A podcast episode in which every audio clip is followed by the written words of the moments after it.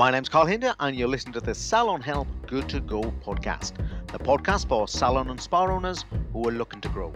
The only thing stopping you is you.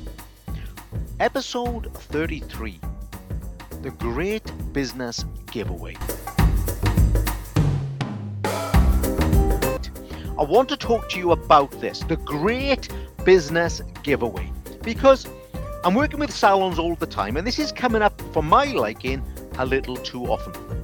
I am not talking about self employment in the sense that it's not um, very good for the self employed workers. The opposite is true of that, and that's what I want to talk about. It is generally very good for the people who have the self employed jobs. I'm not talking about salon owners, I'm talking about rent a room and rent a chair and all that kind of stuff, right?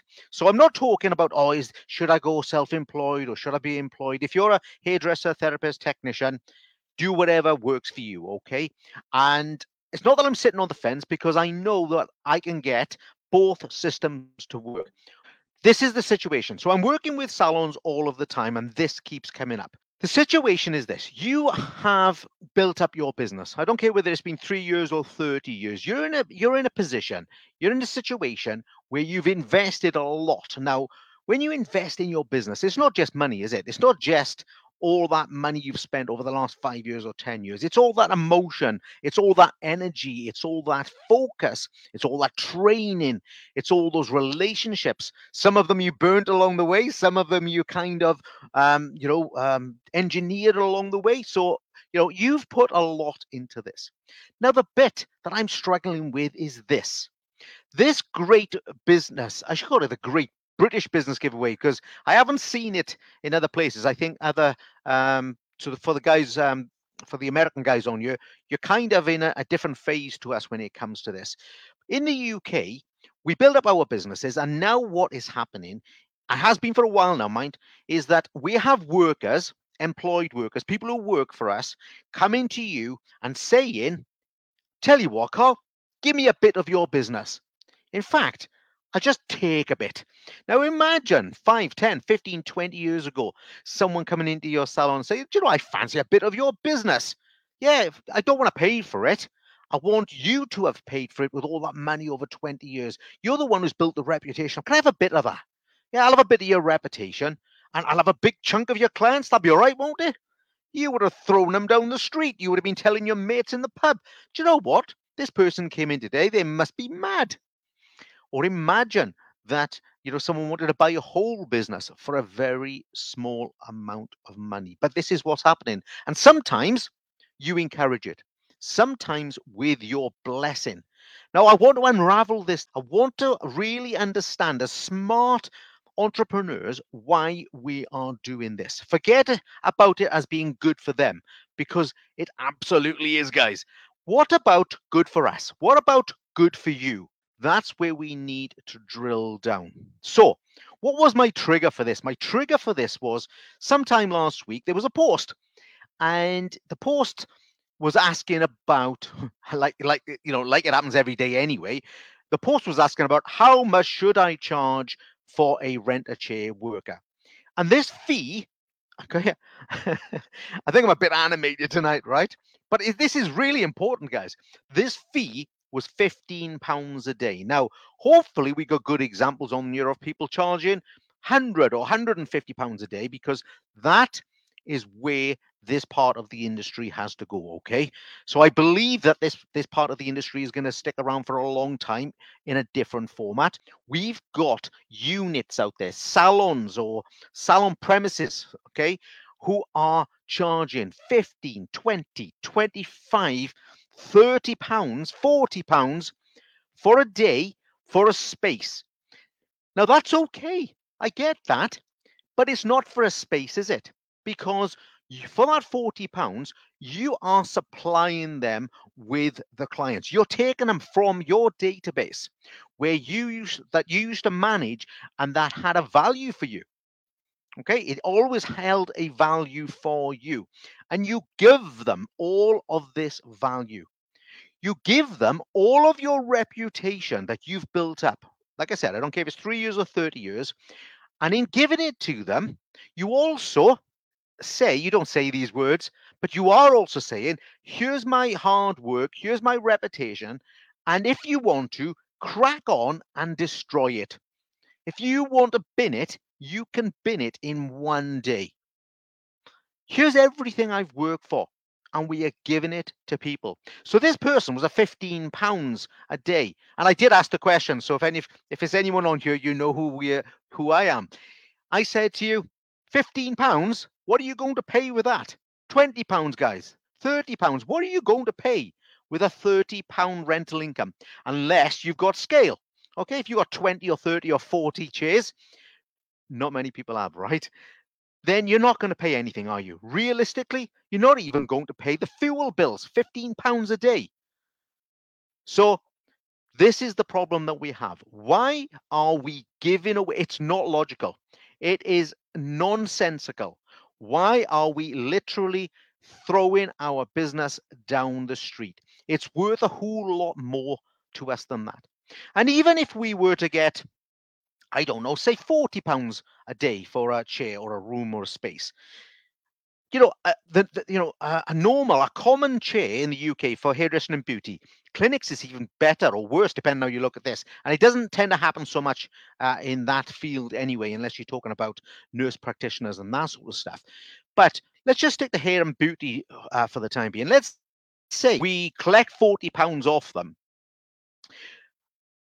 that chair is probably worth 320 to 350 so if you're doing if your prices are between say um, i don't know 20 and 35 quid you know that chair uh, and you're doing maybe uh, cuts and you're doing cut and blow dries and it's the same in the barbering sector where you could be doing up to 16 cuts a day 300 350 quid and that's all you are bringing in is 40 pounds. Now of course there are savings, and I understand this is your natural inclination. Ah, Carl, got you. Carl, I know uh, you've missed a bit.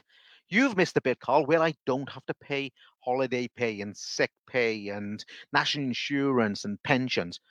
I know that, guys. But even if we said you save another 40 pounds a day or 50 pounds a day or 100 pounds a day, all right? Let's say that them doing what they're doing for 40 pounds a day and in total all of the overheads for that day including wages and everything were 100 or 150 you are still down by 200 pounds. You're still down by 200 quid guys. That's a thousand quid a week on a basic operation that's without retail. There's not much logic there's not much thought going on here I know what else is going on here. The thought is, Carl, if I don't do this, they are going to leave me and they're going to go somewhere else and they're going to form my competition, perhaps. But you know what? So what? If they're going to go and do that to someone else, someone else is bleeding, someone else is suffering. Because if you're hiding behind the thought process that, well, Carl, it's much easier to have these SE workers in my business because I don't have to worry about them when they go sick. I don't have to worry about their holidays, and I don't have to worry about their, uh, their clients. That is total on utter BS, guys. You know that. If what you just said, I said it on your behalf, I know. If what I just said were true, then I kind of like I'm still I'm kind of moving your way a little bit now. But what happens when someone goes sick? A self-employed worker goes sick. Yeah. Do you do nothing? No, you don't, do you? What you do is you start taking the phone calls, you start phoning their clients, you start apologizing, you start trying to get them in with another self employed worker or trying to get them in with you, or the phone's ringing and you've got to answer it. Okay. What about when they go on holiday? Who covers their space? Now, maybe they're really well organized and they've told everyone. Maybe they haven't told everyone. You're still taking the calls, you're still covering that up. What if someone, as we had yesterday on my group, we had someone yesterday who says, I've got these SE workers and a color has gone wrong. What shall I do? And the answer is nothing. You don't do anything, but you are, aren't you? You're worrying about it. You're giving them information. You're apologizing. You're thinking about organizing refunds. You're trying to get someone else to do it. You're thinking of sending them to another salon. You're worried about your reputation.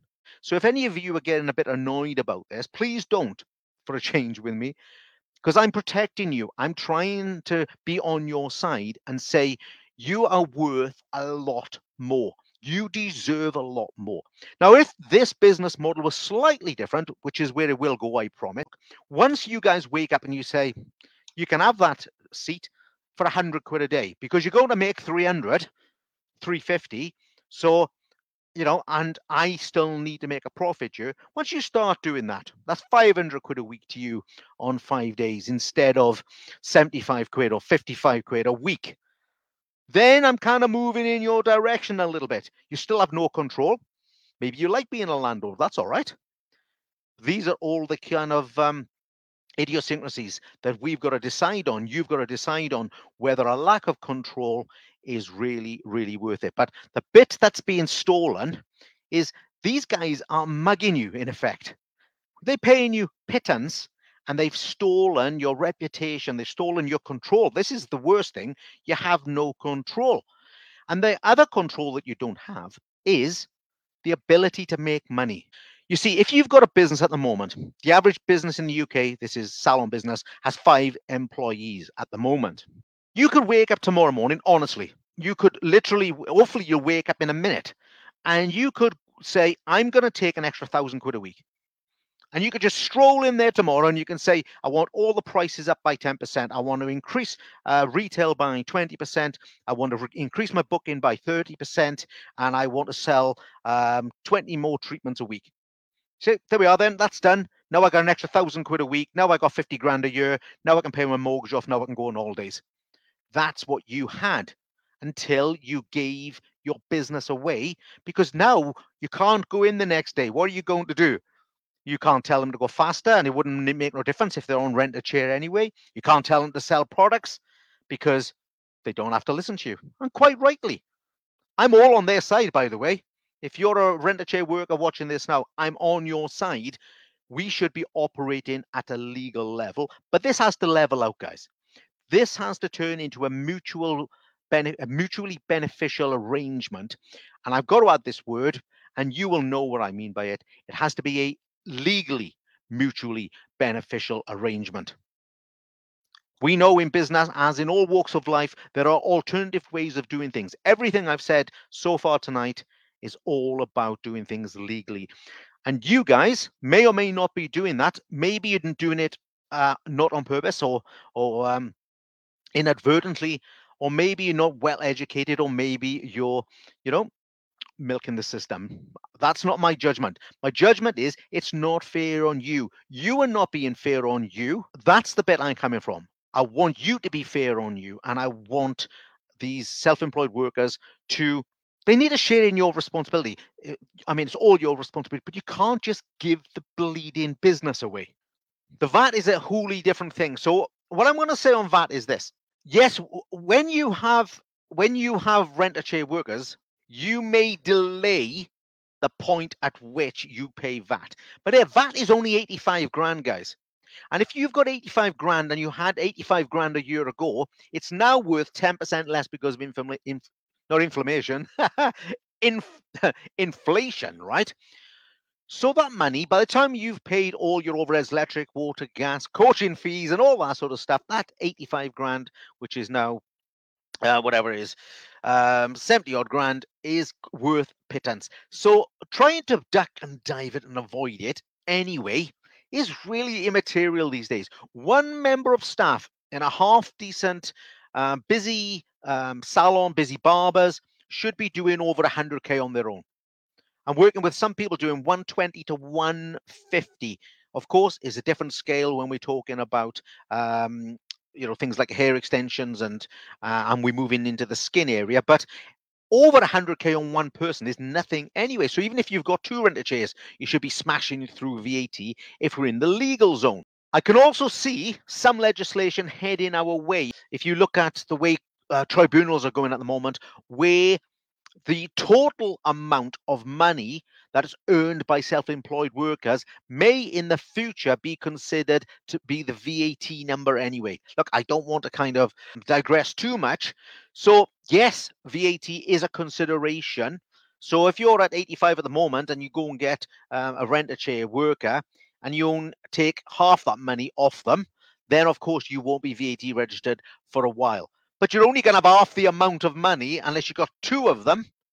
Can you see the amount of work that you've got to do? You've actually got to take almost four times the amount of money to get back to where you were. You've got to start thinking this through. You're trying to think of how do I make money, but avoid taxes and make my life as easy as possible. Now, I like the combination of that in the sense of you're analyzing your business, but you're analyzing it wrong. And that's all for this week. Thank you for joining me on Salon Help Good to Go podcast. Please take a look in the show notes for some useful links and tips. And please let other salon owners know that I'm here every Sunday at 4 pm trying to kickstart your week. Take care, guys. I'll catch you all on the next episode.